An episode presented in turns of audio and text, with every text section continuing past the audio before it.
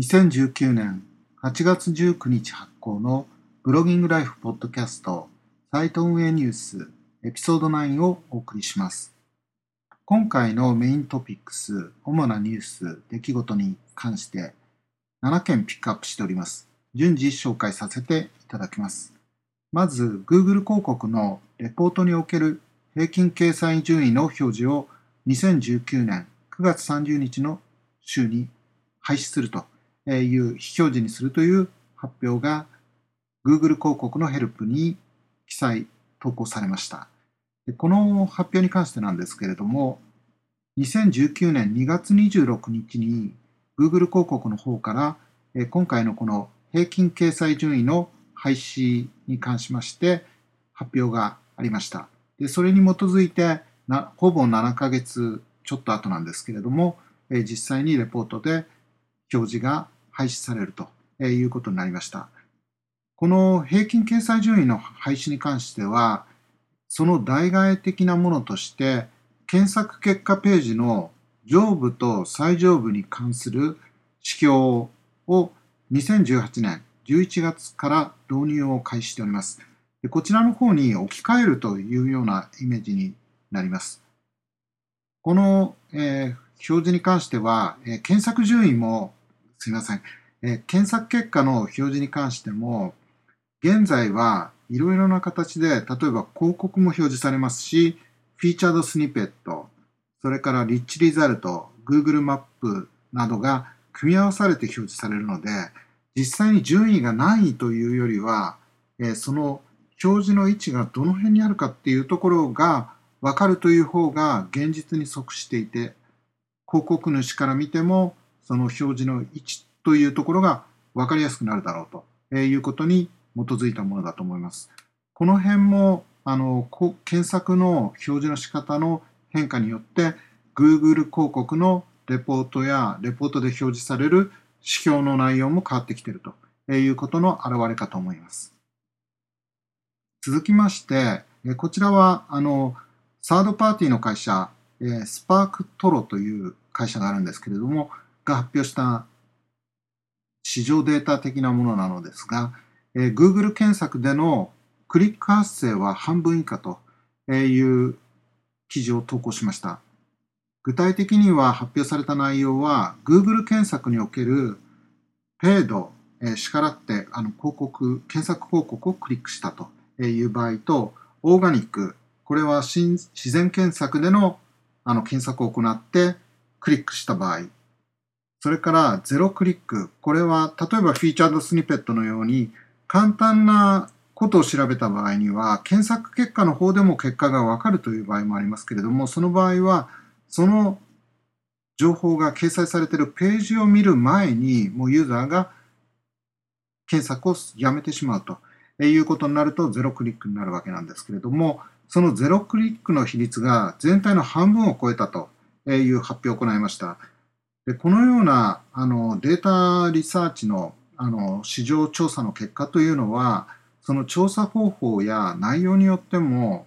信頼性それからあのも含めて様々だと思います。ということでこの結果自体がどれだけあの実情を反映しているかというところは不明なんですけれどもゼロクリックの比率が高くなっているというのはやはりあの可能性としてはあるんではないかなと。でちなみにこの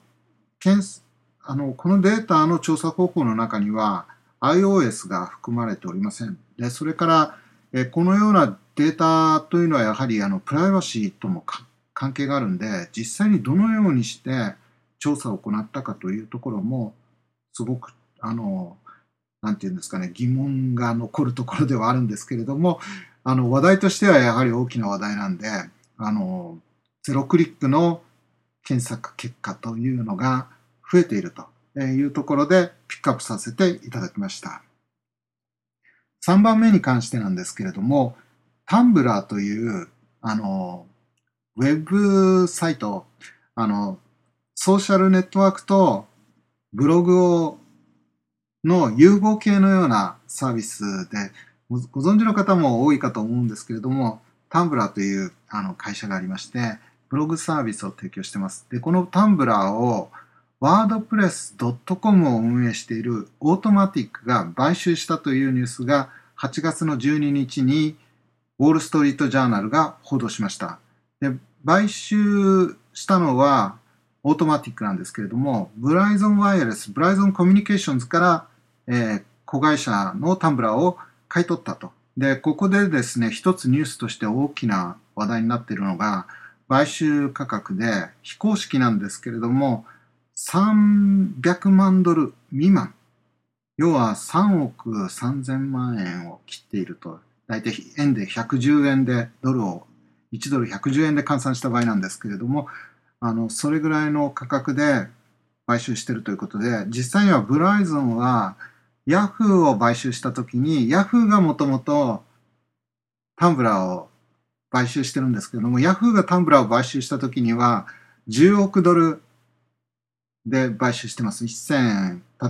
1100億円とかそれぐらいの金額なんですけれども、それに対してオートマティックを買収、タンブラーを買収した価格は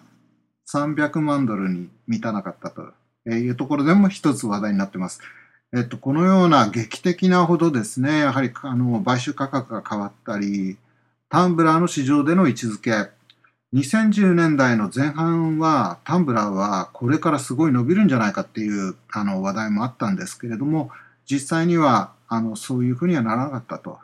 いうところなんですけれども、え、オートマティックの傘下に入ってタンブラーが復活してくるっていう可能性もありますのでまたこれからどうなっていくのかというところも興味深いところです。4番目に関してなんですけれども4番目のニュースはツイッターがダイレクトメッセージの検索機能をテスト中ということで、そのテストをしているというツイートをツイッターの公式アカウントが投稿しております。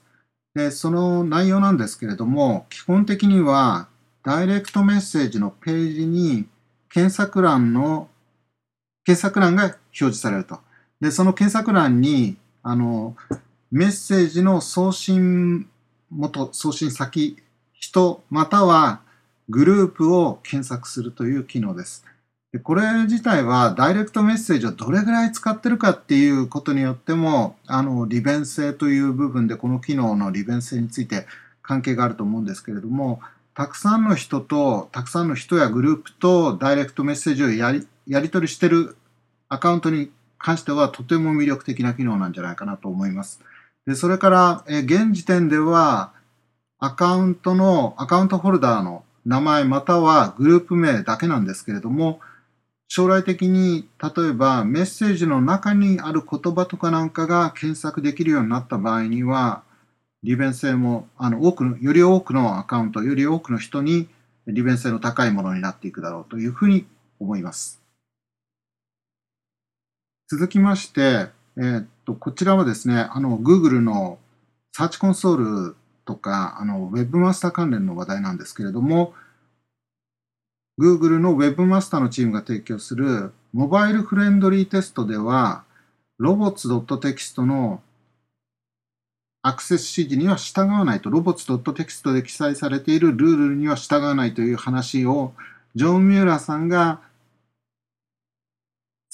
あの、Webmaster セントラルオフィスアワーズのハングアウトでえコメントしたことが話題となっております。で実際にはどういう話だったかというと、え、質問として JavaScript に関する質問ということで、モバイルフレンドリーテストでは robots.txt のあの、ごめんなさい、モバイルフレンドリーテストを行った結果で、テキストが表示されれば、Google はページ内のテキストを読み取ってインデックスするとえいうことが問題ないとえいうことが確認できるのでしょうかという質問に対して、えー、ジョン・ミューラさんの回答としては基本的にその通りですと、えいうことだったんですけれども、そこでつあの付け加えて、ただしちょっと気をつけなければいけないのは、えー、彼が知る限り、モバイルフレンドリーテストは robots.txt のルールに従ってはいないと、えいうことだということで、えー、そのために、サーチコンソールの URL 検査ツールを使用して、実際にそのページの JavaScript があのきちんと読み込まれて、あの描画されるか、レンダリングされるかとか、えそれからサーバーのレスポンスが適切に返されているかなど、すべてがあの問題なく機能しているかということを確認することをお勧めしますと。えモバイルフレンドリーテストだけではなくて、URL 検査ツールと併用して使って確認するということをジョン・ミラさんはお勧めしていました。えー、続きまして、こちらは、これもあのアメリカの市場の話題なんですけれども、アメリカ人の3分の1は33%を超えているんですけれども、音声アシスタントを最低月に一度は使用しているという発表を e マーケターが行いました。で、e マーケターという会社は結構大きな市場調査会社なんですけれども、定期的にあの市場調査結果を発表してまして、今回発表したのは2019年、米国の1億1080万人が、1180万人が最低月に一度音声アシスタントを使用しているとえいう結果を発表しました。でこの利用者数は2018年の1億2000万からすいません、1億多分200万だと思うんですけど、9.5%増加しています。でこの数値は、えー、米国のインターネットユーザーの39.4%を占めていてで、米国全体の人口の33.8%であることを示しています。33.8%ということは3分の1を超えるアメリカの人口の3分の1を超える人が月に1回以上音声アシスタントを使用しているという結果となります。であの数字としては利用者は伸びてまして2021年までには米国の音声アシスタントの利用者は米国のインターネットユーザーの42.2%人口の36.6%となる1億2270万人に達すると、え予想していると、いったようなレポートを公開しました。スマートフォンは音声アシスタントの機能を備えているため、その結果、あのやはり利用率もすごく高くなると、えー、自然な結果だと、えー、いうことなんですけれども、えー、スマートスピーカーの利用も増えてきてまして、2019年、米国でのユーザー数は7760万となる見込みです。で将来的には音声アシスタントのソフトウェアはそれ以外のデバイス、端末などにも機器、情報機器などにも搭載されて、例えば車ですとか、ウェアラブル、時計とかあの身につけるもの、スマート TV、家電などの製品にも幅広く搭載されて、利用する機器や用途も広がっていくことが予想されます。音声アシスタントはあのこれまではアーリーアダプターの段階だったと思うんですけれども、もう3分の1を、米国の人口の3分の1を超えるということで、メインストリームにすでになったというようなことを、見解を e マーケターは述べてます。えっと、それからですね、これ最後になりますけれども、ツイッターが見たくないダイレクトメッセージをフィルターする機能をテスト中と、こちらもツイツイートで投稿しております。具体的には、あの、ツイッターの設定で、フォローしてない人からのダイレクトメッセージを受け取る設定にしている場合なんですけれども、えー、その場合にはやはり、あの、知らない人からメッセージが届くということもありますし、あとはスパムからも届いたりすると。で場合によっては、抽象的な攻撃的なメッセージを受け取ったりする場合も、可能性も出てくると。でそのためにですね、そのツイッターでフォローしてないアカウントから届いたメッセージというのは DM リクエストというページに表示されるんですけれどもその DM リクエストの中でもちょっとこれは問題があるんじゃないかというものに関してはフィルタリングされまして、えっと、追加のメッセージを表示するというメッセージのところをクリックすると表示されるような機能になります。で、その追加のメッセージを表示したときに、例えば、そのメッセージは、あの、もしかしたらば、オフェンシブ、あの攻撃的とか抽象的、差別的な言葉が含まれてたり、画像が含まれてるんじゃないかというようなメッセージがあって、でそこでもあの削除する。メッセージの中身は見ずに削除することも可能になってます。えこの機能はまだテスト中なんですけれども、おそらくこれは導入される可能性が高いんじゃないかなと思います。ただし、え通常 DM というのは、えフォローしている人にから届くものに関しては受け付けるというふうにするのがデフォルトの場合も多いんで、そうしていればこの機能自体は必要ないんですけれども、やはりそのフォローしてない人からもメッセージを受け取るように設定するっていうケースに関しては、こういった機能というのもニーズが高まってきているということで、テスト中ということになります。今回は以上です。それでは失礼いたします。